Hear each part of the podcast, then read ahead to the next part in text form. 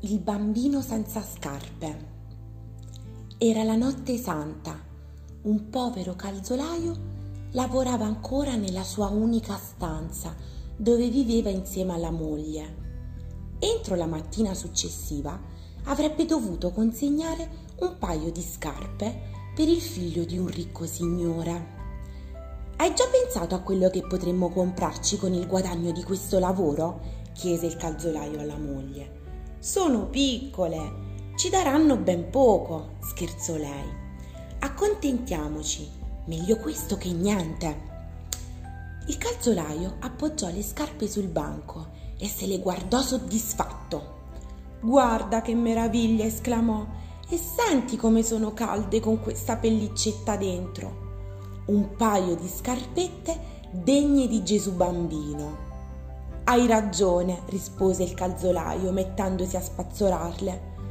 «Allora, che cosa pensi di comprare per il pranzo di domani?» riprese l'uomo dopo un attimo. «Ma pensavo ad un cappone». «Già, senza un cappone non sarebbe un vero Natale». «Forse anche mezzo». «D'accordo, e poi?» «2 fette di prosciutto, sicuro, il prosciutto come antipasto, e poi il dolce, e poi la frutta secca, giusto, e da bere una bottiglia di spumante.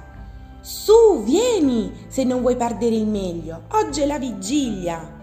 «Sì, una bottiglia basterà, ma che sia buono». A quel punto si sentì un colpo alla porta. «Hanno bussato!» chiese l'uomo. «Ma chi sarà a quest'ora? Forse il cliente?» «No, gliele devo portare io domani mattina». «Allora sarà il vento». Ma il rumore si sentì di nuovo. La donna aprì la porta ed ebbe un moto di sorpresa. Un bambino la guardava con occhi neri e grandi dalla soglia della porta. I suoi capelli erano tutti spettinati e i suoi vestiti erano laceri e sporchi. «Entra, piccolo», lo invitò la donna. Il bambino entrò, aveva le labbra bluastre dal freddo. Il calzolaio guardò subito i suoi piedini. «Ma tu sei scalzo!» gridò. Il piccolo non parlò, guardò le scarpe, anzi le accarezzò con gli occhi, ma senza invidia.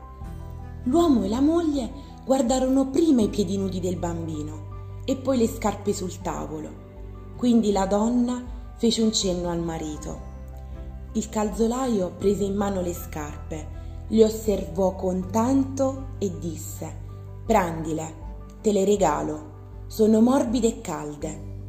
La moglie aiutò il bambino ad infilarsele.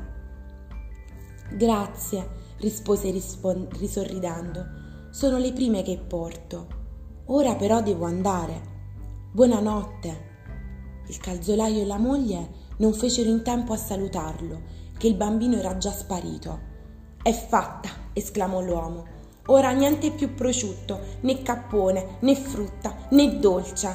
E neanche lo spumante. In fondo, a me lo spumante non piace nemmeno.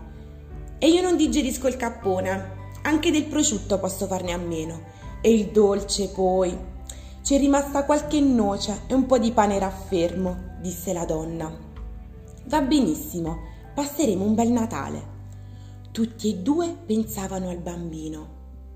«Penso che le siano piaciute molto le mie scarpe», aggiunse il calzolaio. «Sì, mi sembrava molto contento».